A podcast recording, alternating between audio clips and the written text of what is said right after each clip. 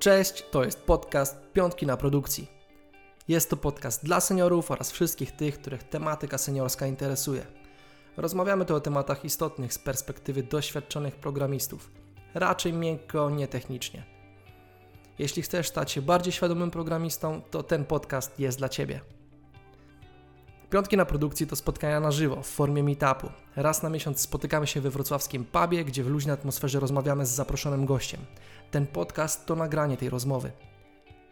Ja nazywam się Mateusz Budzar. A ja Michał Jawulski. Witamy Cię bardzo serdecznie. Zawsze zostawiaj obozowisko czystsze niż go zastałeś czy zastałaś. Tym jednym zdaniem w gruncie rzeczy mógłbym opisać treść dzisiejszego odcinka. Tak, dokładnie tak jak myślisz, rozmawialiśmy o refaktoryzacji z refaktoryzacyjnym guru Włodkiem Krakowskim. A o czym konkretnie? Ano o tym, jak refaktoryzować systematycznie, jak wpleść refaktoryzację w proces wytwarzania oprogramowania, czy powinniśmy to robić sami, czy z całym zespołem, a jeżeli z zespołem, to kiedy? Czy prosić biznes o czas, czy nie prosić, czy w skramie, czy nie w skramie, a tak w ogóle to co refaktoryzować? Zaciekawiłem? Świetnie, o to chodziło, nie przedłużając, życzę Ci miłego słuchania.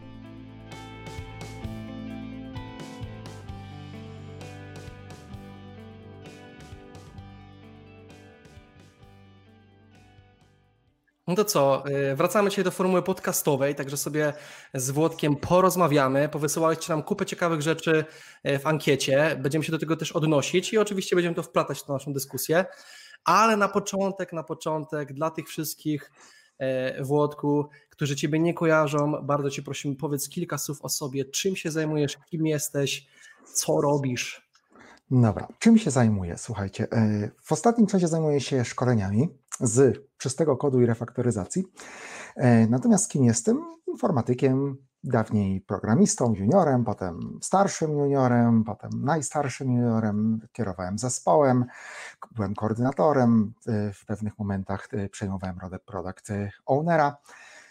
I podczas tej podróży gdzieś tam na drugiej ścieżce przypadkowo trafiłem kiedyś do zespołu, który prowadził szkolenia przeróżne, a jako, że lubię przemawiać do ludzi, to polubiłem to i to spowodowało, że zacząłem tworzyć dodatkowo własne szkolenia, głównie poświęcone jakości kodu, czyli refaktoryzacji. Świetnie. No właśnie y, nie wspomniałeś o tym, że prowadzisz stronę i tam te wszystkie materiały można znaleźć u Ciebie. Tak, kiedyś, e, wiele lat temu, nagle się zorientowałem, że domena refactoring.pl o dziwo jest wolna. Nikt jej nie kupił, więc kupiłem. Ona sobie tak zaparkowana poczekała. E, potem trochę dłużej i na niej zacząłem prowadzić y, bloga. Mm, rzeczywiście na razie tam jest 12 artykułów. Y, niektóre są bardziej organizacyjne, a niektóre są bardziej techniczne, ponieważ wprowadzanie refaktoryzacji do zespołu, dbania o jakość to zawsze dwie ścieżki. Z jednej strony musimy mieć organizację, żeby miejsce na te dodatkowe techniczne rzeczy y, zrobić, a, z drugiej strony tych technicznych rzeczy no, musimy się w jakiś sposób y, nauczyć. I o tym są te artykuły. Tam dodatkowo także y, po, po, pojawiły się ostatnio y, moje szkolenia online. Część szkoleń także wkrótce będzie jako vlog, gdzie będzie można się zalogować, ściągnąć materiały i spróbować ze mną trochę porefaktoryzować. Takie są też moje dodatkowe. Świetnie. Wszystkich Was zachęcamy do tego. Tak, tak, Mateusz, kontynuuj, przepraszam. Wszystkich Was zachęcam do tego, żeby na tę stronę zajrzeć. Refactoring.pl, powtórzę przez C, pamiętajcie. Tak, angielską. Tak, tak, tak. Tam są też linki do konferencji, z tego co widziałem, także kupa, kupa wiedzy. Tak, planuję także dodać, e, chociaż nie ma takich dużo materiałów, planuję dodać trochę materiałów E, innych osób, e, chyba Wiktor Rentea to taka główna osoba, która refaktoryzuje na żywo, natomiast takich rzeczywiście wykładów na konferencjach z refaktoryzacją na żywo nie ma dużo. Nie wiem dlaczego, może no nie jest to łatwe, czasem się coś wykruszy, jak refaktoryzujemy na żywo, ale niestety dużo tego nie ma, ale pewnie też będę to zbierać i chciał udostępnić. Może, może w takim przyszedł żart do głowy, może wszystko wszystkim działa, więc po co refaktoryzować? No właśnie.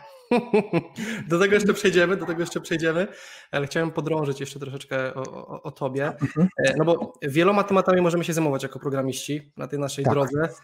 Co akurat ciebie skłoniło do tego, żeby zająć się tematem refaktoryzacji jakości kodu, czystości kodu? Zupełny przypadek.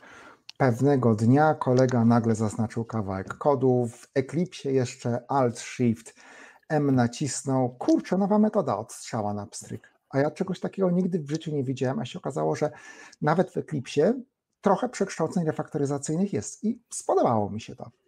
I następnie, kiedy byłem w zespole, który tworzył szkolenia, Grzesiek, mój współprowadzący y, szkolenia z refaktoryzacji na początku, czy też różne szkolenia, stwierdził, to bierzemy książkę Refaktoryzacja do wzorców, dzielimy parę przykładów, trochę ja, trochę Grzesiek. Mm, no i nie było to łatwe, ale na podstawie tej książki nagle zacząłem próbować tworzyć szkolenie i tak mi się to spodobało, że stwierdziłem, że hmm, to jest to. Rzeczywiście nie tyle prezentacja technologii, bo technologie się co chwilę zmieniają, co bardziej prezentację a, tych zasad, które są niezmienne. Refaktoryzacja no, niewiele się zmienia, zasady programowania funkcyjnego, obiektowego niewiele się zmieniają i stąd akurat chyba mnie skłoniło. Strasznie mi się po prostu spodobało, że te rzeczy są zautomatyzowane w niejednym środowisku. Chociaż głównie do Java i głównie w Riderze, czyli C-Hash, w innych środowiskach już nie jest tak fajnie. PHP Storm mm, albo C-Lion, już tego, już tego, no trochę tego mają, ale już nie jest tego tak dużo. Jakoś tak po prostu mi się spodobało, że to jest coś robienie czegoś na żywo. Fundamenty, po prostu fundamenty wspólne nam wszystkim. Dokładnie tak. Zawsze Świetnie. fundamenty najbardziej, że tak powiem, mnie, mnie kręciły. Dużo bardziej niż, niż, niż technologie. Mhm. No dobra. To, to dlaczego Włodku twoim zdaniem należy refaktoryzować? Hmm. Lecimy z grubej rury na początek, takie pytanie filozoficzne. Tak. Po co refaktoryzować? Po co refaktoryzować? By żyło się lepiej. Myślę, że tak. Hmm, Ale wiesz, no bo ta refaktoryzacja, ja będę tutaj takim trochę gościem, który zakłada Jasne. czarny kapelusz. Mhm. Refaktoryzacja e, wymaga czasu. A po co refaktoryzować coś, co działa? E, po to, żeby dało się z tym żyć jutro, ponieważ dzisiaj działa, no ale jutro przychodzą nowe wymagania oraz zgłoszone bugi i to trzeba poprawić. No więc możemy dopisać nową funkcjonalność e, robiąc 52 if else, możemy poprawić bug rzeczywiście i sprawić, że kod jest jeszcze brzydszy, no ale jak długo? W związku z tym refaktoryzacja myślę, że powinna być pragmatycznym podejściem i refaktoryzujmy wtedy, kiedy kiedy trzeba. W związku z tym, kiedy już no, tych jest za dużo, a właśnie, kiedy trzeba. Mm, bardzo fajnie to opisał Joshua Kariewski w swojej a, książce i nie tylko, że nie refaktoryzujemy od razu, bo przecież zaraz zakończymy z overengineeringiem, będzie tego designu za dużo, wzorców projektowych, zresztą można znaleźć przecież na YouTubie Design Patterns Abuse, taki Hello World, gdzie połowa wzorców projektowych jest użyta. wszystko, wszystko podlinkujemy. Wszystkie książki, tytuły, cokolwiek się tutaj pojawi, to potem Włodka e, tak, e, tam Super. porzucamy. No właśnie, tymczasem właśnie zaczynamy od prostych rzeczywiście rozwiązań i tam if else będą, switche będą, aż w końcu czas przerefaktoryzować na przykład do wzorców projektowych, kiedy to będzie e, potrzebne. A kiedy już dobra, mamy te if else, mamy tych, trochę tych if else'ów, no i wyciągamy jakieś kilka komend, tak, no to wtedy pewnie 15, 20 komendę, jeżeli tak będzie trzeba, będzie nam dużo łatwiej dodać. Hmm, przy okazji wtedy pewnie Open Close Principle nam się pojawi. Taką dodatkową klasę komendy będzie można osobno obłożyć unit testami, zamiast testować wszystko, jeżeli w ogóle testujemy. E, zamiast wszystko testować przez ten ośmiotysięcznik.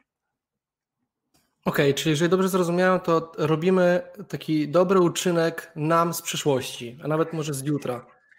Trochę tak, trochę z jutra, ale możemy go też robić jutro, tylko zauważyć, żeby rzeczywiście to zrobić. To teraz już jest czas, żeby się dało zrefaktoryzować. Trochę jak przychodzi czas, żeby posprzątać, tak? Możemy nie sprzątać w naszym mieszkaniu bardzo długo, no ale w końcu może to już być bardzo, bardzo trudne, a gdzieś tam jakbyśmy kuchni na przykład tak po robieniu śniadania nie sprzątali. No możemy posprzątać wieczorem, tak? Możemy następnego ranka posprzątać. No po tygodniu jeszcze też możemy tą kuchnię posprzątać, ale po miesiącu to już tak ciężko będzie. Po roku niesprzątania kuchni to pewnie by trzeba zrobić nowe blaty. Czyli napisać okay. Albo wyprowadzić się do nowego mieszkania. Tak, można, tak, tylko jest, to jest taki fajny problem, o którym No. Mamy statek i w statku jest dziura, wpływa woda. Nie? Czy powinniśmy zająć się tą dziurą, czy tylko szybciej wiosłować? To zależy, gdzie ta dziura jest i jak daleko jest do No. portu. Podoba No. mi się ta metafora, bo nie można tak łatwo przejść do kolejnego statku.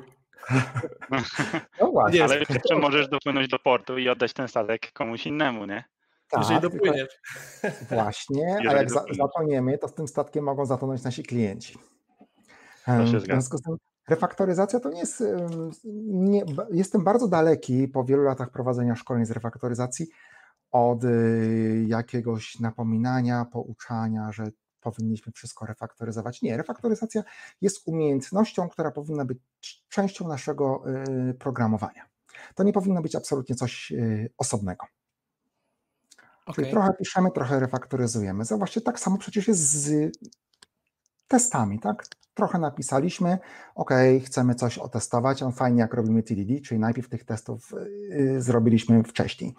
Natomiast jeżeli testy, całe testowanie, tak jak 20 lat temu, było czymś zupełnie oddzielnym, a to już nakodziliśmy przez te pół roku czas potestować, e, no to, to nie jest to takie w tym momencie proste, nie zostanie to zrobione dobrze, natomiast jeżeli jest to robione w małych kawałeczkach, tak, oczywiście na końcu mamy testy integracyjne, klient też będzie testować, ale jeżeli trochę piszemy, trochę testujemy i to wszystko jest wymieszane, tak jak w Agile'u, w odróżnieniu od Waterfalla, i refaktoryzacja tak samo małymi, małymi kawałkami nam się um, wkrada w to nasze kodzenie, to będzie się działa.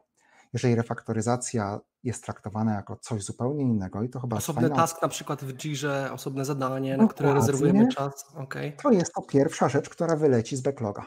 Dlaczego? No bo mm, trzeba naprawić, trzeba, no bo oczywiście nie ma czasu, bo trzeba mm, poprawić, e, bo, bo trzeba, e, przepraszam, nie ma czasu, to raz, e, albo pojawiły się bugi, no więc co jest ważniejsze, defekt od klienta, no czy refaktoryzacja? No odpowiedź jest prosta. Oczywiście. Jak już klient ma de- decydować, na pewno testy i refaktoryzacja będą na samym dnie backloga, jeżeli to się tam Dokładnie. nie znajdzie. Bardzo źle, bardzo źle, kiedy klient o tym decyduje, e, bardzo źle, kiedy biznes o tym decyduje, e, ponieważ w mojej ocenie po tych 20 latach spędzonych w IT e, cel jest wspólny i za ten cel odpowiada tak samo biznes, jak i ludzie techniczni i oni mają współpracować, żeby osiągnąć cel. Biznes nie może zarządzać, bo się nie zna tym, czy ja potrzebuję refaktoryzować, czy potrzebuję dopisać brakujące testy. Tak samo jak deweloperzy nie mówią biznesowi, że tej funkcjonalności nie będziemy implementować, bo ona jest niepotrzebna klientowi. Bo się nie opłaca, tak, tak, tak. Cel no jest wspólny. Trochę już zaczęliśmy o tym rozmawiać. To właśnie, jak, jakie inne po- powody byś wymienił, oprócz tego, że refaktoryzacja ląduje w backlogu i potem jest usuwana z tego backlogu? Dlaczego w zespołach się nie refaktoryzuje? Jak to wygląda z Twojego doświadczenia? Hmm. Jest e, moim zdaniem mm, głównie, główną przyczyną jest, e, jest brak autonomii. Mm, Brak y, tego jest, zamiast autonomii mamy hierarchię i biznes a często jednak albo usiłuje czasem jednak y, rządzić, niestety.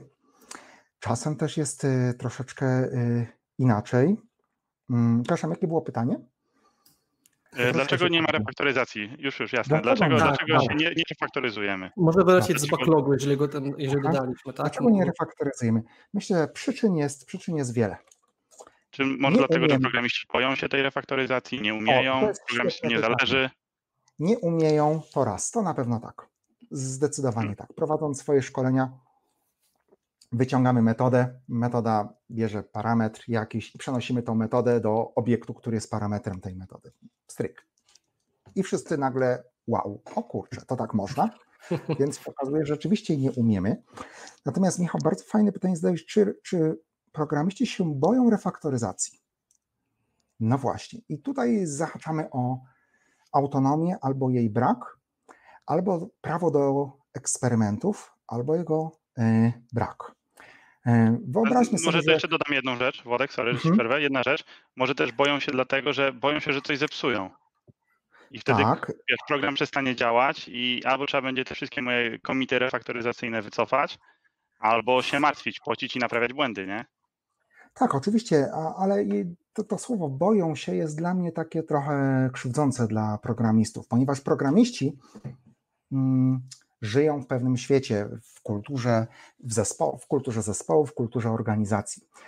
I jeżeli w organizacji prawo do eksperymentów e, praktycznie nie istnieje, to ja wolę nie zaryzykować, bo jeszcze coś spieprzę. No tak, nie zaryzykowałem, więc nic nie spieprzyłem, mówiąc bardzo brzydko. Wyobraźmy sobie, że mamy dziecko, słuchajcie, które uczy się jeździć na rowerze i ono dostaje okrzan za rozbite kolano. To ono będzie się chciało uczyć jeździć na rowerze? No nie. No pewnie nie. Dokładnie. I trochę to tak jest, że y, e, jeżeli uczymy się na błędach i jeżeli nie mamy prawa do popełniania błędów, to się nie rozwijamy. I myślę, że to jest powód, dlaczego nie refaktoryzujemy, bo nie ma stworzonej na to przestrzeni, kultury w organizacji, że mamy jakąś swoją autonomię i próbujemy. Oczywiście, że na, No dobra, pociągnę ten temat. No to ja, jak włączyć refaktoryzację, powiedzmy, w proces wytwarzania oprogramowania, skoro powiedziałeś wcześniej, że dodanie osobnego taska w backlogu to jest niekoniecznie dobrym pomysłem, bo ten task, task wypadnie. No to teraz jak zachęcać programistów do tego, żeby refaktoryzowali, żeby pamiętali o refaktoryzacji? Mhm. Myślę, że na wiele sposobów to można e, zrobić, ponieważ niektóre refaktoryzacje są śmiesznie proste, typu wyciągnięcie metody, wyciągnięcie zmiennych e, lokalnych, żeby łatwiej było e, zrozumieć. Czasem zamiana kilku parametrów na jakiś value obiekt, żeby metoda nie brała zbyt dużego. I to są rzeczy, które możemy zobaczyć, możemy praktykować sami. To jest raz. Jeżeli to jest takie zostawianie, zostawianie obozowiska czystszym, takie, takiego małego obozowiska, jak rozumiem, tak? Reguła Do, skauta. Dokładnie, reguła skauta. Co dalej? Możemy, mając code review, przecież też możemy przeglądać, słuchajcie, i jak w code review mamy grubszą sprawę, no to możemy zwołać spotkanie. Wiecie co? To działa, ale musimy to przegadać z zespołem, co z tym zrobić, bo za chwilę to przestanie działać. Jest to trudne do zrozumienia, trudne do, testo, trudne do testowania. E, a jak mamy code review i mamy jakieś pierdoły, no to możemy je od strzała od razu e, sami poprawić.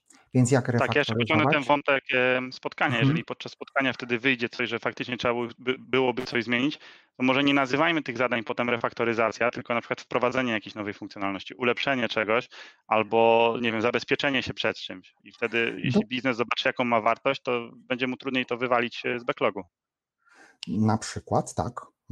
Na przykład tak, aczkolwiek nie jest fajnie chyba, jak my ukrywamy refaktoryzację i wydłużamy wszystko inne, ażeby jakoś tą refaktoryzację yy, ukryć. Natomiast czy rzeczywiście refaktoryzacja aż tak bardzo powinna być widoczna w backlogu? Yy, ja w swoi, jednym z swoich ostatnich zespołów wprowadziłem, wprowadziliśmy po dyskusjach refaktoryzację do procesu Scrum Kanban. Normalnie mieliśmy kolumny tak jak mamy często kolumny to do, in development, in test zrobione i do widzenia, i następne, i wiosłujemy. Mm, dodaliśmy dodatkowe dwie kolumny. Po to do oczywiście było in review, czy tam to review, in review. Mm, no i wiadomo, wynikiem review, co mogło być? Potrzeba jakaś e, refaktoryzacji e, średniej, potrzeba czasem spotkania, a czasem jakieś pierdoły to zrobione na początku, e, zrobione na, na bieżąco. I, I następna kolumna nazywa się rework. Mm, I w tej kolumnie czasem task wracał do danego programisty, e, czasem programista zasiadał z tym, który robił review, robili taki per rework, czy też per refactoring, poprawiali. I zauważcie, że kiedy refaktoryzacja trafiła jako kolumna na tablicę, to się nie dało tego pominąć i wtedy nie było żadnych dyskusji, czy powinniśmy to robić, y, czy nie. Chyba rzeczywiście, że rozsądnie stwierdzaliśmy, że no nie, to jest grubsza sprawa, bo zostało to teraz zauważone, bo już ten 52 if else się pojawił, wcześniej nie było to aż tak bardzo widoczne, więc wrzucamy do kalendarza spotkanie i zastanawiamy się, co z tym dalej zrobić. Susan, to Brzmi, tak, brzmi to jak... Brzmi to jak takie zasady w bardzo dojrzałym zespole i bardzo dojrzałej organizacji, czyli kolumna, którą widzi klient, którą możemy nazwać powiedzmy refactoring albo rework. Na, na code review rozmawiamy jak dojrzali programiści o tym, że może coś warto przepisać i autor kodu się zgadza na to, po czym umawiamy spotkanie i się tam spotykamy w zespole albo w te trzy osoby. Jak to osiągnąć, żeby coś takiego Jak było osiągnąć? mieć we krwi? E, to nie było wcale widoczne dla klienta. A dlaczego? Klient widział y, swoją tablicę kanbanową na nieco wyższym poziomie, gdzie były większe funkcjonalności, większe kawałki. To była taka e, tablica na poziomie zespołu sprintu, chociaż ja bardzo sprintów nie lubię, nie lubię Scrama, dużo bardziej wolę Kanbana. O tym też za chwilę. Pierwsza kontrowersja. Tak, co utrudnia refaktoryzację. Ja pamiętam, jak mieliśmy Scrama i te dwutygodniowe iteracje i nagle czwartek, piątek, o kurczę, wszyscy robią review, żeby poszło, weszło do sprintu. E, no i wtedy refaktoryzacja, no nie za bardzo był czas na refaktoryzację. Kiedy wprowadziliśmy Kanbana, e, nie było z tym problemu, a wszystkie metryki tak samo mogliśmy wyciągnąć, bo każde dwa tygodnie mogliśmy też wziąć i sprawdzić, ile skończyliśmy w danym dwóch tygodniach, zamiast przerzucać ze sprintu do sprintu zaległości i być zdenerwowanym, że mamy e, pracę w plecy. No i refaktoryzacja, no niestety mm, była trochę, trochę w tyle. No dobrze, czyli ta kolumna dodatkowa powiedzmy nie do końca widoczna dla klienta, tylko bardziej dla, dla, dla zespołu deweloperskiego tak. i, i te spotkania były w formule niesprintowej jakiejś, tak?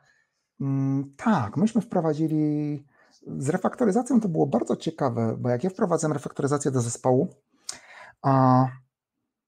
to e, produkt miał zaledwie parę miesięcy i nagle się okazało po paru miesiącach, że każda osoba ciągnie w swoją stronę design, ma świetne pomysły, najlepsze oczywiście swoje, innych pomysły no, są kiepskie, beznadziejne i coś z tym trzeba było zrobić. Co w związku z tym zrobiłem? Wyciągłem kawałek kodu, który wszystkim już się nie podobał, przygotowałem w domu refaktoryzację tego kawałka i zrobiłem taką brute force refaktoryzację na oczach zespołu, telewizorze wszyscy oglądali. No i Autor nie był zadowolony, no bo wywróciłem jego kod trochę do góry nogami. Mm. Pozostali milczeli, co, nie wiedząc za bardzo, co się dzieje, ale na samym końcu autor doszedł do wniosku, że ten kod rzeczywiście teraz y, wygląda y, lepiej. Mógł zauważyć w końcu, że jego, jej kod nie jest czytelny, mm.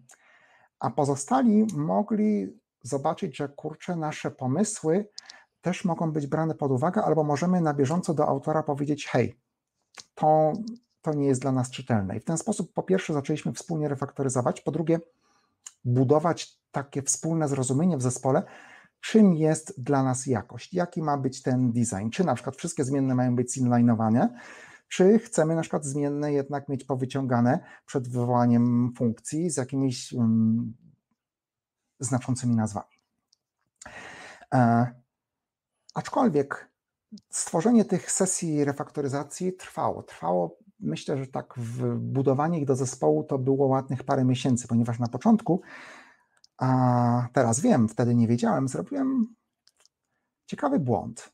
Mianowicie po tej sesji, którą przeprowadziłem i wszystkim się spodobało, kurde, jaki wow, teraz mamy przerefaktoryzowany kawałek kodu za półtorej godziny, powiedziałem, jak chcecie tak, to przygotujcie taki kawałek i, i zróbcie refaktoryzację przed zespołem. No i wszyscy wow się rzucili, jakieś 10-12 takich sesji się odbyło, a potem sesje znikły. Hmm, później się zorientowałem dlaczego, bo ciężko jest, słuchajcie, przygotować coś, refaktoryzować przed zespołem i stanąć w ogniu pytań, bo każdy ma swój inny pomysł. W związku z tym te sesje udoskonaliliśmy refaktoryzacji, gdzie nie było żadnego przygotowania. Siadamy w salce. Jedna osoba ma laptopa podłączonego do telewizora, do rzutnika przegląda kod, który wybraliśmy, że będziemy dzisiaj refaktoryzować, być może na początku spotkania, i usiłuje czytać ze zrozumieniem, co tam się dzieje w tym kodzie. Jeżeli utknie, no to mamy autora kodu, który siedzi obok. Wyjaśni. No i możemy powiedzieć, my głąby. Hmm, już wszystko wiemy. Albo wszyscy stwierdzą, hmm, nawet jak autor tego kodu wyjaśnił, co tam się dzieje, to wszyscy twierdzą, że hmm, no nie, my nadal tego nie rozumiemy, albo to jest tak zagmatwane, że musimy coś z tym zrobić. I autor wtedy od razu na bieżąco w spotkaniu ma taki feedback na bieżąco, że ten kod no, nie do końca jest czytelny dla pozostałych, a, i możemy zrobić brainstorming wspólny, mm, to jak ten kod powinien y, wyglądać. Co więcej, czasem w wyniku tych sesji kończyliśmy z dużo gorszym kodem. No i po półtorej godziny praca szła do kosza, ale Dzięki Ale temu... co znaczy dużo gorszym kodem? Bo ja, ja, się obawiam, że gdybyśmy zrobili taką sesję na przykład u mnie w zespole, mhm. wzięlibyśmy wybrali nawet jakąś najmniejszą funkcjonalność, najmniej, najmniejszą tak. klasę, metodę, kawałek kodu, to po tej półtorej godzinie y, ta refaktoryzacja byłaby rozgrzebana, bo stwierdzilibyśmy, że no dobra, tak już poprawiliśmy w tym miejscu, to teraz musimy zmienić na przykład, nie wiem, załóżmy, że zmieniliśmy listę parametrów w danej metodzie, to teraz trzeba zmienić wszystkie te miejsca, które tę metodę wywołują, albo zmieniliśmy jakiś, nie wiem, interfejs, teraz trzeba zmienić wszystkie te wystąpienia tego interfejsu i, mhm. i byśmy się tak po prostu rozkopali za, za, za bardzo. Y, czasem tak, by, czasem tak było, Michał, że rozkopaliśmy się, ale już widzieliśmy, że jest światełko w tunelu. Po półtorej godziny jeden z nas wiedział, że on ma to dokończyć, wrzucić do Crucible'a, zrobimy code review, ok, ale czasem się okazało, że jednak ten kod staje się jeszcze gorszy, jeszcze czytelniejszy, widzimy, że nie jedziemy w dobrym kierunku i to też było ok, bo spędziliśmy półtorej godziny na dyskusji. Y, nowe pomysły za tydzień się kolejne pojawiły dotyczące danego kodu. Y, I zawsze coś się y, nauczyliśmy, próbując. Dodatkowo też taki duch w zespole zrobił się, że próbowanie jest ok, bo refaktoryzacja jest podróżą. To nie jest tak, że ja wiem, aha, że tak będzie idealnie kod wyglądać po zmianach. Gdybym wiedział, jak ma być ten kod jak ma wyglądać kod po zmianach, to już bym go napisał porządnym od początku. A, a przecież wiadomo, że się starałem wtedy też na początku. I, no i te sesje refaktoryzacyjne zagościły w zespole, chyba trwają do dzisiaj, zespół zostawiłem he, ponad rok temu. Trzymajmy kciuki, ale, żeby trwały. Ale te sesje refaktoryzacyjne mm, rozniosły się do innych zespołów także. Więc czasem ktoś przyszedł y, zobaczyć, jak to u nas wygląda. I jak najbardziej rzeczywiście te sesje refaktoryzacyjne e, się działy, ale co więcej, tak z punktu dzisiejszego dnia patrzę, to nikt nam nie kazał refaktoryzować, ani nikt nam nie zabronił refaktoryzować. Po prostu dostaliśmy autonomię, to my mamy zadbać o to, żeby ten kod był dobrej jakości i wymyślcie eksperymentami, w jaki sposób to ma wyglądać, czyli autonomia. Rzeczywiście danie pewnego rejonu decyzji, oddanie programistom zespołowi. No bo Zamiast... właśnie, tak pociągnąć się za język spróbuję, czy to nie jest tak podobnie z tą refaktoryzacją jak z testami? Nie potrafimy pisać testów jednostkowych, dlatego że nigdy nie mieliśmy na nie czasu, więc ich nie pisaliśmy, więc nie potrafimy ich pisać. To jest takie zamknięte koło. I może podobnie z refaktoryzacją. Nigdy nie znaleźliśmy na to czasu, na te eksperymenty refaktoryzacyjne, na refaktoryzację do wzorców, Zawsze było to na kiedy indziej, więc tego nigdy nie robiliśmy, więc nie potrafimy refaktoryzować więcej niż wyciągnięcie jakiejś osobnej klasy, powiedzmy z, te, z, tej, z tej jednej dużej do trzech kolejnych, ale do wzorca już tego nie zrobimy, bo tego nigdy nie robiliśmy. Dokładnie i ja się z tym zgodzę. Tak, do, do, dokładnie tak. E, na to jest potrzebna właśnie autonomia, a nie wtrącanie się. To jednak programista wie, co ma zrobić. Tak, okay. Zdecydowanie tak. No, no dobra, to teraz tak spróbuję podsumować czasowo te wszystkie mhm. e, e, refaktoryzacyjne pomysły, czyli Aha. powiedzmy taka deweloperska kolumna, e, kanbanowa, nie sprintowa, chociaż ja mogę potem tak. powiedzieć, jak to u nas wygląda, bo da się refaktoryzować w podobnej e, taktyce, którą opisałeś, da się nawet w sprintach to robić, ja to mogę potem powiedzieć, mhm. jak to działa. W każdym razie jest jakaś kolumna po review, służąca do tego, żeby móc coś faktycznie usiąść i po tym tak. review coś perfektoryzować, ale oprócz tego mamy sesje, takie to chyba się nazywa mob programming, gdzie sobie siadamy z całym zespołem i wspólnie możemy refaktoryzować w pięć tak. osób nawet. Dobra. Tak. Jedna jak, osoba ma laptopa, refaktoryzuje, inni brainstorming. Jak Dokładnie. powiedzieć klientowi, że, że chcę dostać na to czas, ewentualnie jak, tego, jak to robić, nie pytając klienta, jak to ogarnąć w tych wszystkich taskach, story pointach, deadline'ach, żeby móc sobie usiąść dwie godzinki z zespołem i porefaktoryzować w sesji. Hmm, chyba unikając micromanagementu. No bo jak my mamy się z każdej godziny rozliczać, to, y, to ja będę, żeby swój tyłek, mówiąc brzydko, uratować, bo potrzebuję zrobić trochę porządku w refaktoryzacji, to co zrobię? No zrobię refaktoryzację ukrytą i ro, rozszerzę czas na dodanie brakujących testów, rozszerzę czas na implementację. Y, dla mnie jest dziwne w ogóle to, to pytanie, y, bo jak mamy taki micromanagement, to, to nie jest dobrze. Klient w ogóle nie powinien chyba specjalnie się interesować, czy ja w tym momencie tylko koduje czy refaktoryzuje, a najlepiej jak refaktoryzacja jest nieodłączną częścią y, programowania, bo zauważ, czy, czy my w story pointach piszemy, że ja będę pisać unit testy? Jakieś no małe. Nie. No nie. Mam nadzieję, że nikt nie pisze.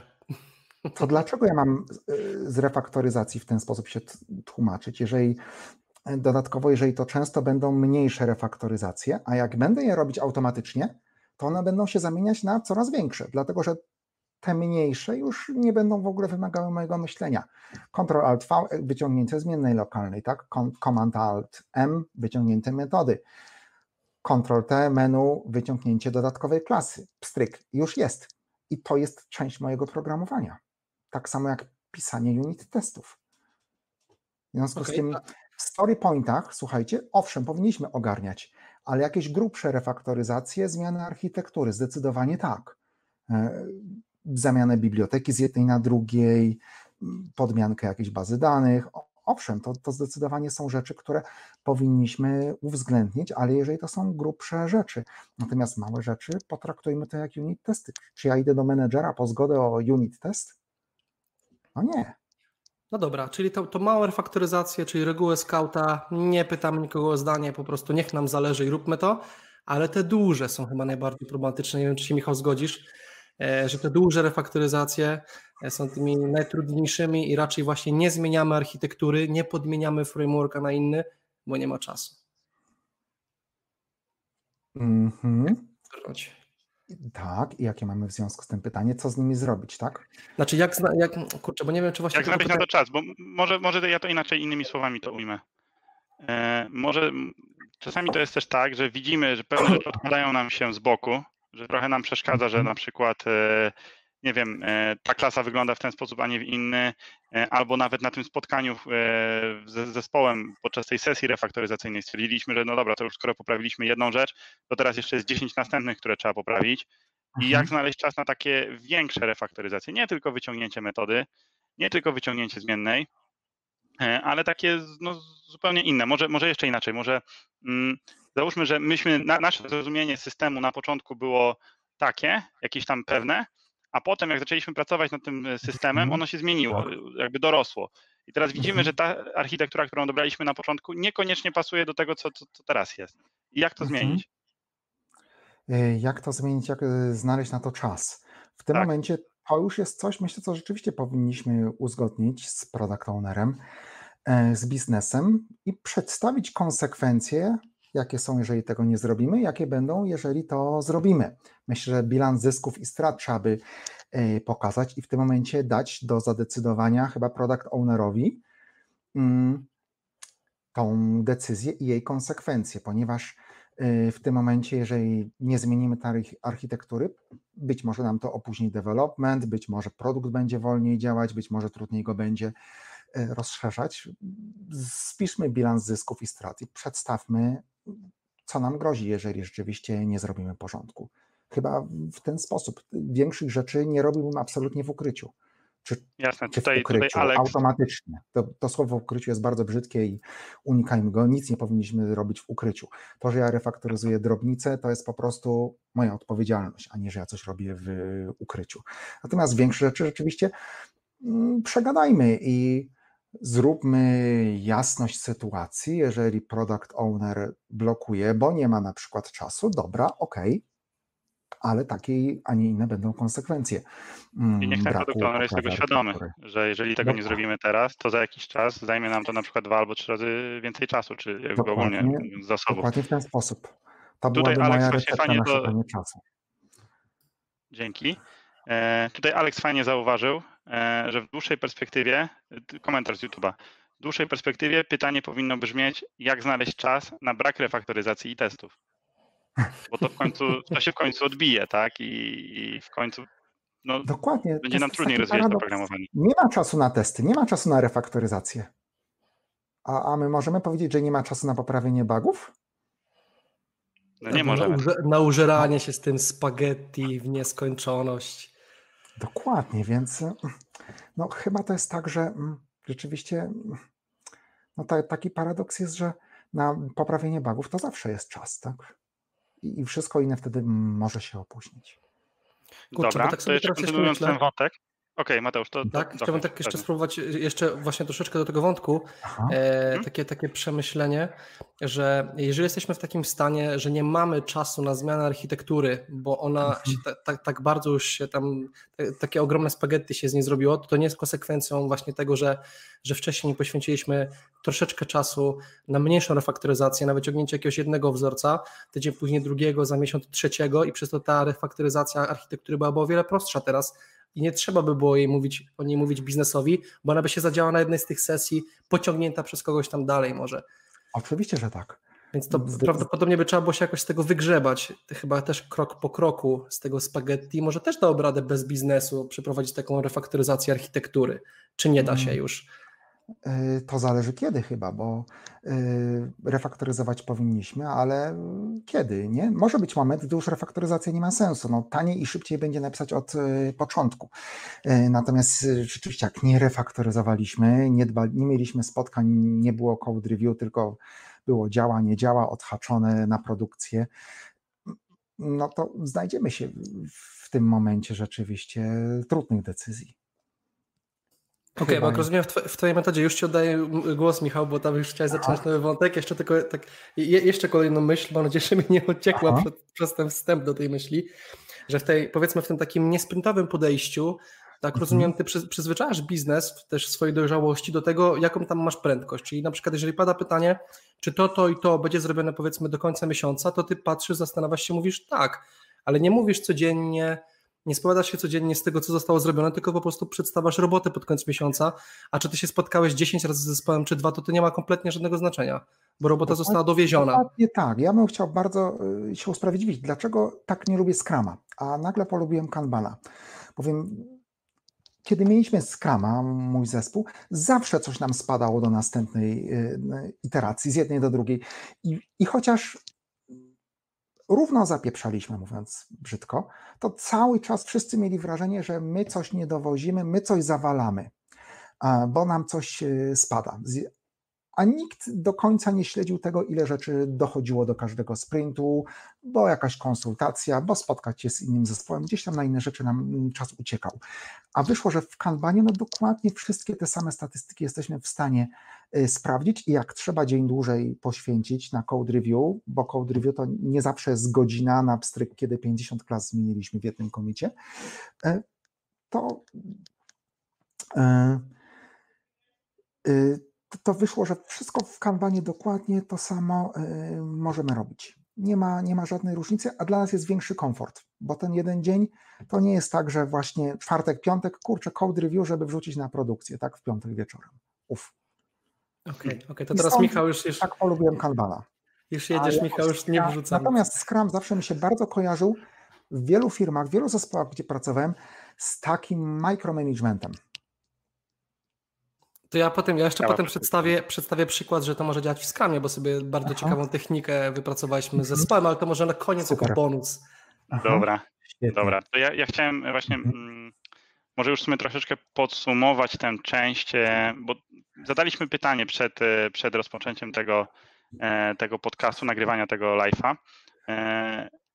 Co, jakie problemy, z jakimi problemami ludzie spotykają się podczas refaktoryzacji i takim absolutnym killerem pytaniem, problemem, który się wybiło najmocniej jest, kiedy refaktoryzować samemu, a kiedy z zespołem. I my już troszeczkę o tym porozmawialiśmy i dlatego teraz chciałbym, tylko żeby to wybrzmiało dobrze, e, w dwóch zdaniach, w trzech zdaniach właśnie podsumować, kiedy samemu, a kiedy z zespołem. Mm, chcesz, żebym ja podsumował? Tak, bardzo proszę, tak, przepraszam, nie powiedziałem tego. Dobra. Y, drobnice zdecydowanie samemu, automatycznie jak najczęściej. Większe rzeczy z zespołem obgadajmy. Przede wszystkim możemy z zespołem zacząć refaktoryzować, potem już zespół może stwierdzić, aha, to ktoś przerefaktoryzuje w daną stronę. Czyli myślę, że od wielkości. Myślę, że to zależy od wielkości. Dodatkowo samemu możemy większe rzeczy wtedy refaktoryzować, kiedy mamy już yy, za sobą trochę spotkań refaktoryzacyjnych i mniej więcej jest takie uczucie, zrozumienie jakości designu w zespole i wtedy jedna osoba będzie w stanie już przerefaktoryzować być może jakiś większy kawałek bałaganu na podstawie doświadczeń z poprzednich e, spotkań refaktoryzacyjnych. Okej, okay, czy to malutkie samemu? Uf. Bardzo źle będzie refaktoryzować samemu e, w zespole, e, samemu bez zespołu większe kawałki i potem nagle zespół ma zaskoczenie, że coś zostało zmienione, ale tylko jedna osoba jest szczęśliwa. W związku z tym z zespołem to, co jest uzgodnione, możemy sami o, refaktoryzować, a to, co jest nieuzgodnione, trzeba przemyśleć z zespołem. To chyba jest najlepsze. Dobrze, to tak jeszcze dopytam o definicję zespołu. Czy to, Aha. jak gdy mówisz zespół, to chodzi ci o cały zespół nad tym projektem, czy wystarczy per programming nawet? Yy, ja bardziej to rozumiem jako zespół. Chodzi o to, żeby wśród tego Scrum Teamu, tych 5 do 9 osób, się roznosiła ta wiedza. Okej, okay, czyli jak najmniej hmm. gotujących się żab i, i dlatego też te spotkania. Tak, dokładnie. Myślę, że naprawdę raz w tygodniu jesteśmy w stanie znaleźć półtorej godziny na pójście do salki. Ja opowiem Wam tak o tych y, refaktoryzacjach, które wprowadzłem do swoich zespołów. Było czasem tak, one chyba były we wtorek czy w środę o 14.30 i były takie momenty, jako że ja jednak kierowałem zespołem i wiele innych rzeczy miałem na głowie, że ja o tej 14.30 byłem wykończony. I zespół potrafił mnie wyciągnąć za uszy. Włodek, 14.30 wtorek, idziemy, refaktoryzujemy. Taki zespół to skarb. Tak. E, to jeszcze tak dopytam o, o to, bo to też może wiele osób ciekawić. Ja na przykład lubię tak doprecyzować mhm. sobie, czy skoro jesteście w stanie znaleźć takie półtorej godziny w tygodniu, który powiedzmy na pełnym etacie to jest 40 godzin, więc to te półtorej godziny znowu nie brzmi tak dużo, to czy macie pomimo tego dużo zwykłych spotkań, no jak nie pracujesz w skramie, to pewne skramowych może i nie, ale czy mhm. w takim tygodniu masz wiele innych spotkań organizacyjnych, czy właśnie dlatego, że ich nie masz, to masz to półtorej godziny, bo to jest twoje no, jedyne? Lider zespołu będzie mieć, podejrzewam, natomiast programiści myślę, że niekoniecznie. Myślę, że aż tyle tych spotkań nie będzie.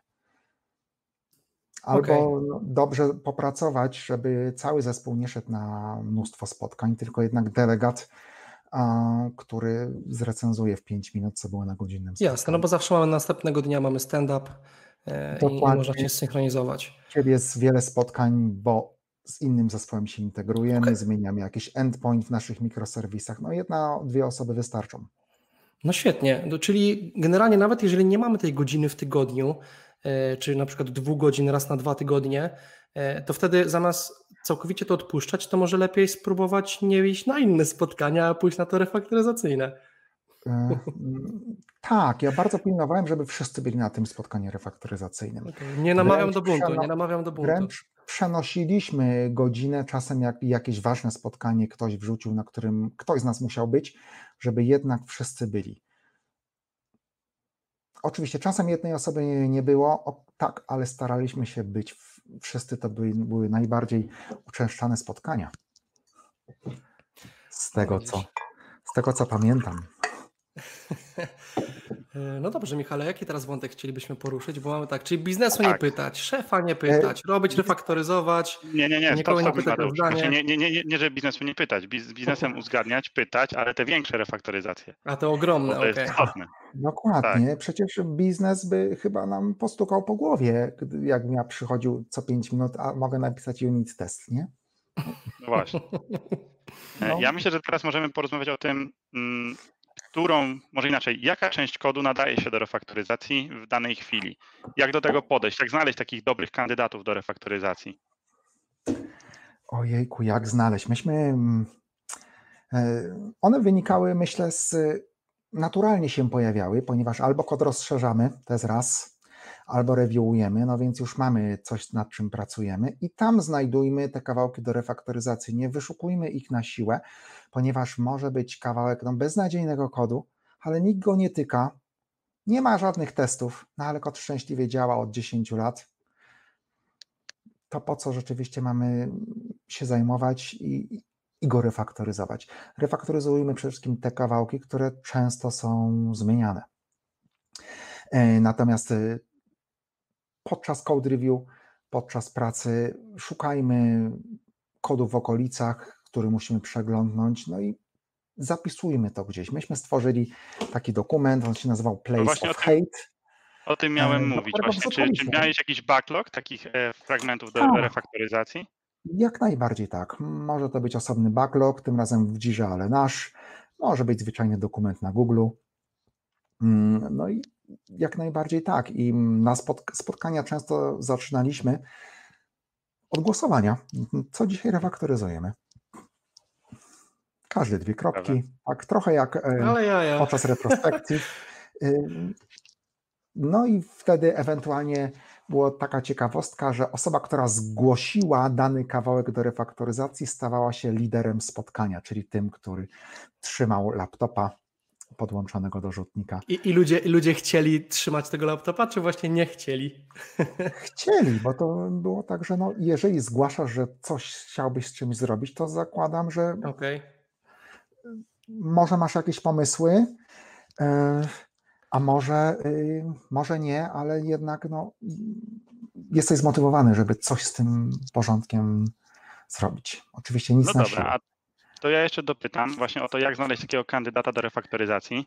Załóżmy, że mam przypadek, gdzie mam w projekcie klasę, która ma 3000 linii kodu. I ja bym chciał ją całą po prostu przerefaktoryzować. Ona mi się cała nie podoba. Ja wiem, że tam powinienem wydzielić jakieś mniejsze odpowiedzialności i tak dalej, i tak dalej. I teraz jak się zabrać do takiego potworka? Jak a, żeby jeszcze było, a żeby jeszcze było trudniej, na przykład tam w ogóle nie ma testów, to czy powinienem zacząć od napisania tych testów, czy może skoro i tak będę wszystko wywalał i wszystko będę zmieniał, to testy mogę sobie podarować, przepisać, a te testy napisać na końcu? Mm, dobrze w tym momencie skorzystać z tego, co jest automatyzowane w IntelliJ'u, bowiem to najprawdopodobniej nic nam nie popsuje poza jakimiś kawałkami, gdzie wyciągamy na przykład zmienną do pola w klasie. No wtedy multi-concurrency issue może się pojawić, w związku z tym dwa wątki będą miały dostęp do tego samego pola. Ale jeżeli byłby to czytysięcznik, to ja bym zaczął od automatycznych, kilku automatycznych przekształceń typu ekstrakcja delegata, żeby rzeczywiście wydzielić to na mniejsze kawałki i dopiero te mniejsze kawałki automatycznie przerefaktoryzowane obłożyć testami. Mm, dlatego że inaczej możemy się zakopać w tworzeniu tych testów dla tego trzytysięcznika. I Właśnie to chciałem to, pytać. Stanie się to hmm. nierealne. Myślę, że pomyślmy najpierw, poszukajmy, co mamy, co możemy za zrobić automatycznie. Tak, automatycznie za darmo w IntelliJ'u. Tam jest bardzo dużo y, fajnych rzeczy. A komentujesz Albo w innych środowiskach. Proszę? Tak, ja muszę, bo ja jestem, ja hejtuję IntelliJ, ja nie lubię IntelliJ'a, więc tylko VS Code albo Visual Studio. Tam też mhm. są opcje e, automatycznej refaktoryzacji. Mhm. Świetnie, super.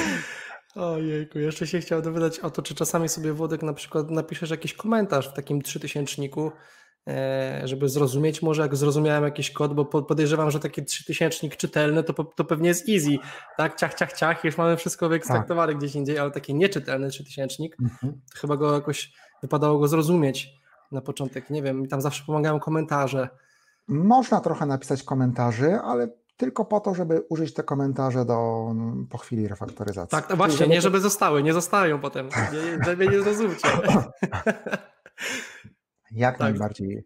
Jak najbardziej można. Niech zespół szuka, co jest dla niego dobre. Być może przed refaktoryzacją wspólną tego trzytysięcznika ustalimy, że to właśnie dana osoba będzie prowadzić i ta dana osoba zrobi jednak no, godzinny research, wrzuci tam parę komentarzy, żeby przed zespołem szybciej zreferować, co tam się dzieje i żeby ten brainstorming, refaktoryzacja poszła łatwiej.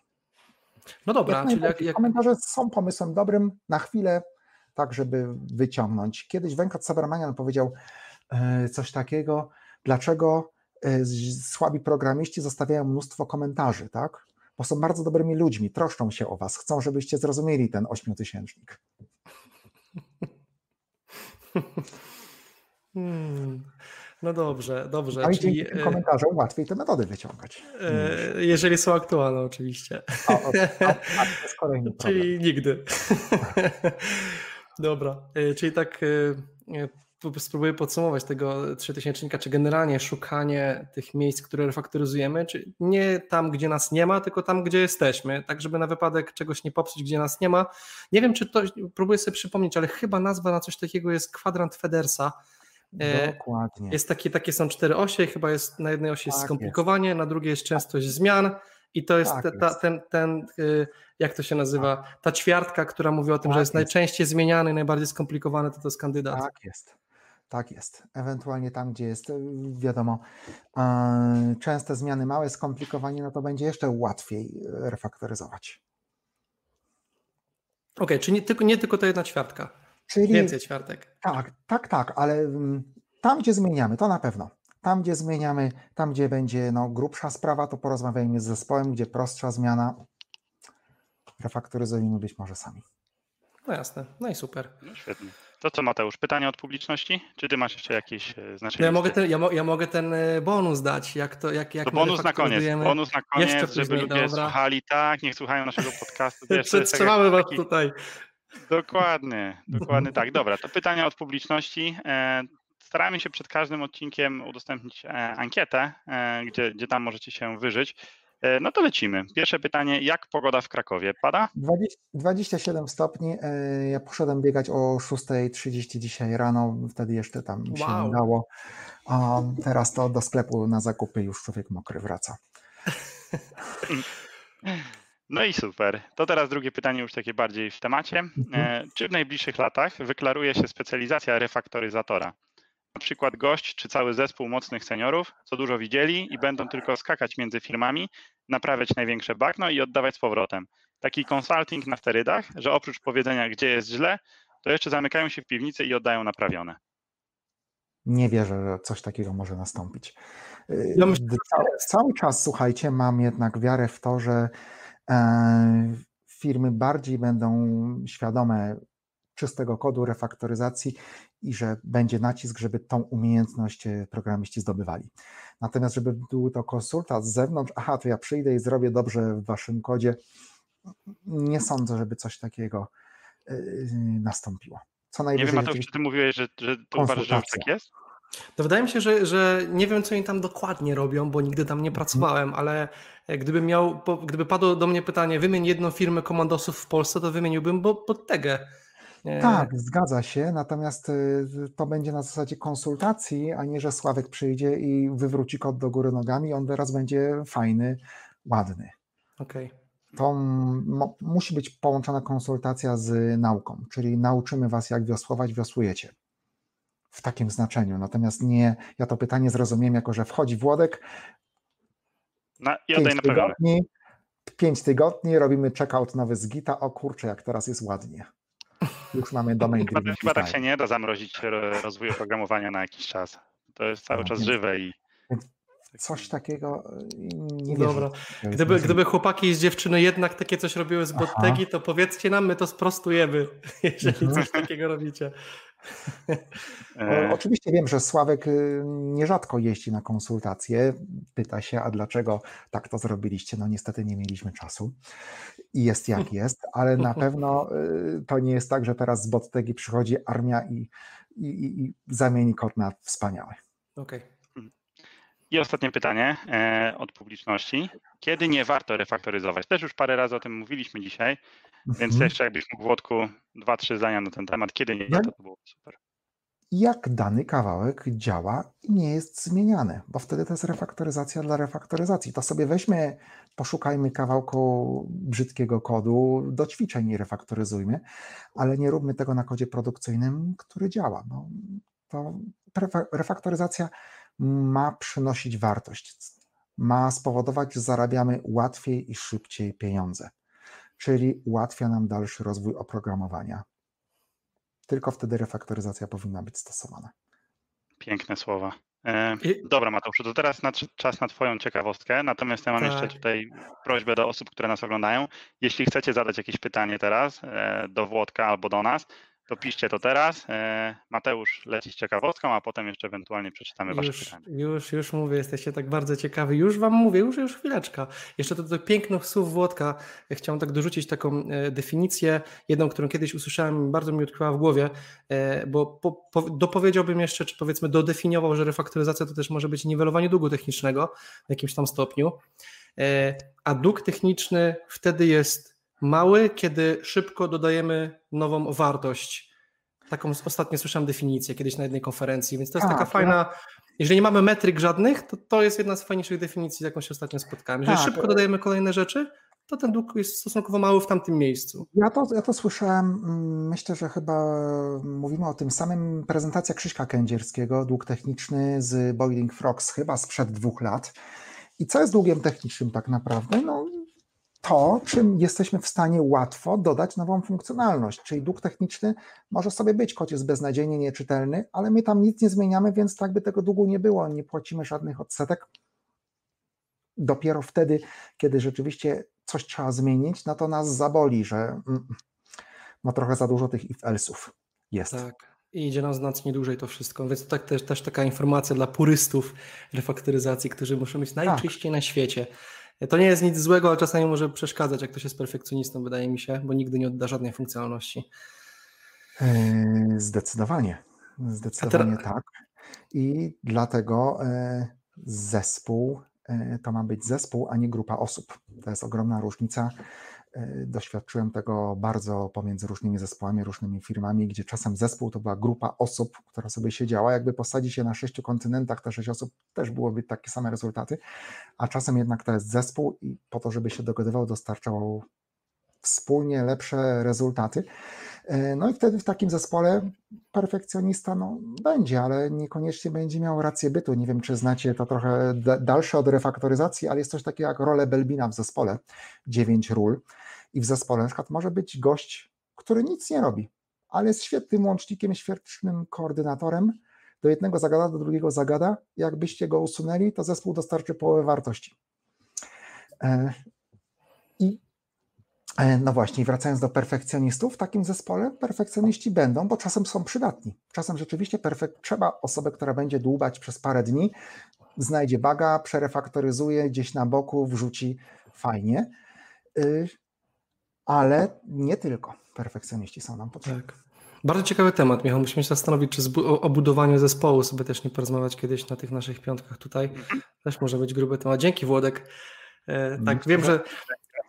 Ani ty możemy się zapytać, zapewne rolę w zespole może nam opisać albo zrobić prezentację o tym. No i to by się ucieszyła pewnie. No, więc tak długo zmierzałem do tej ciekawości. Tak długo tak. do niej zmierzałem, przepraszam, tak mhm. długo, długo, długo. My sobie wypracowaliśmy e, w naszym zespole skramowym, mamy dwutygodniowe sprinty, e, mamy testera manualnego. Jak już tak to graliśmy, już nawet nie pamiętam jak dokładnie i kto dokładnie to przekazał szefowi, bo żeby tak była mhm. jasność, to nie software house, to firma produktowa, więc jakaś tam relacja może być inna, bo szef jest od razu klientem, można powiedzieć, e, nie jest obok.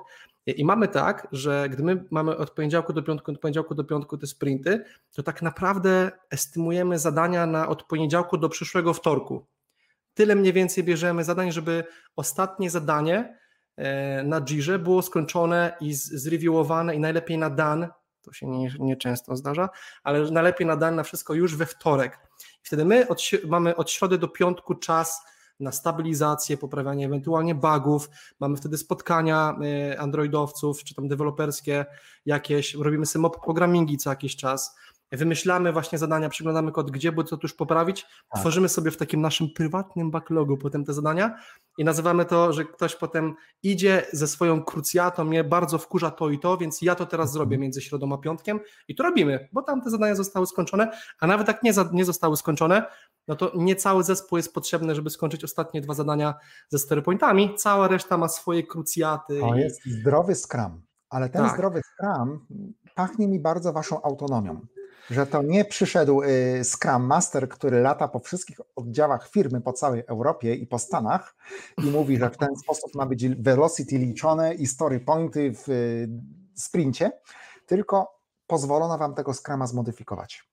W sensie, ja mam nadzieję w sumie, że, że wie mój szef o tym, bo on nie jest mhm. polskojęzyczny. Mam nadzieję, że z tego podcastu się nie dowie zaraz, że jakoś źle pracujemy i on chce do piątku no te stare pointy teraz, więc... I zauważ, ale, ale to działa, nie? To działa.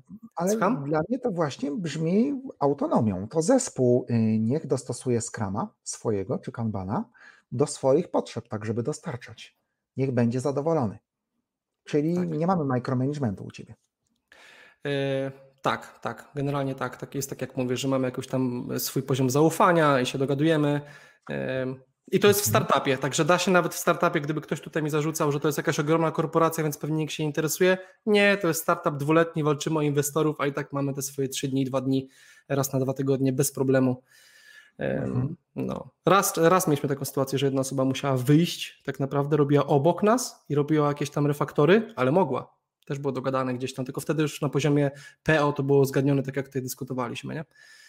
Także nie ma wymówek, jak mamy sprinty, story pointy, da się to robić i dogadywać.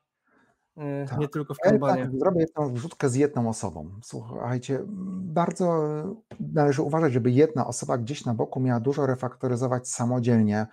E, mhm. Ja wiele lat temu mm, była taka sytuacja, że w jednym zespole był gość, który przychodził o 6 rano do pracy. Robił checkout, a z jednego z systemów y, kontroli wersji, nie Gita, dużo starszego, refaktoryzował, znaczy tam zmieniał według własnego uznania i wiózł z powrotem do repozytorium. Zespół przychodził na dziewiątą i oglądał swój kod zrefaktoryzowany. No i mało szczęśliwy zespół był z tego. No to musi być dogadane. Tutaj jeszcze do, dodam taką rzecz ważną, która może być istotna, że my generalnie mamy taką też umowę, żeby raz, żeby po każdym, mhm. mamy być tak gotowi po tych sprintach, to też wychodzi różnie, no bo na moje życie, różnie to wychodzi, różne sytuacje, ale generalnie mamy być tak gotowi po tych dwóch sprintach, żeby można było wydać aplikację. Mówię to z punktu widzenia mobilnego dewelopera, więc żeby można, mogła była teoretycznie trafić na sklep.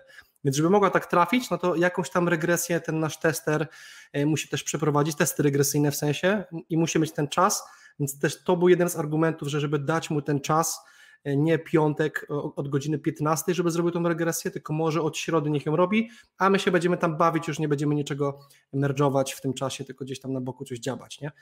E, więc to wszystko da się dograć, w, no, tylko trzeba się postarać. No, ale to ja teraz wam przedstawiam idealną sytuację, więc teraz nie chcę tam być potem ciągany gdzieś tam, bo jutro mnie, zaraz tutaj nie wiem, czy tu ktoś z mojego zespołu nie będzie, zaraz jakiegoś komentarza nie napisze, bo jutro mnie wyśmieją. Nie, będziemy walczyć do twojej firmy, wiesz, jak tak przedstawiłeś, że jest tak różowo i super, to na pewno tam uderzymy. Nie, poziom dojrzałości jest bardzo spoko, poziom autonomii jest bardzo duży. To są te dwa fakty.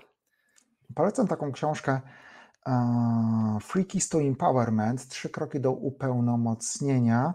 Ken Blanchard to napisał i on to książka jest w ogóle nie o programowaniu, ale ona bardzo pokazuje, jak zmienić taką, takie typowe korpo z hierarchią właśnie na y, zespoły, gdzie jest autonomia i współpraca, a nie hierarchia. Ciekawe. Ja coś takiego doświadczyłem właśnie pomiędzy dwoma zespołami e, programistycznymi, pomiędzy dwoma firmami i rzeczywiście to działa. Super. Dobra, Mateuszu. To co?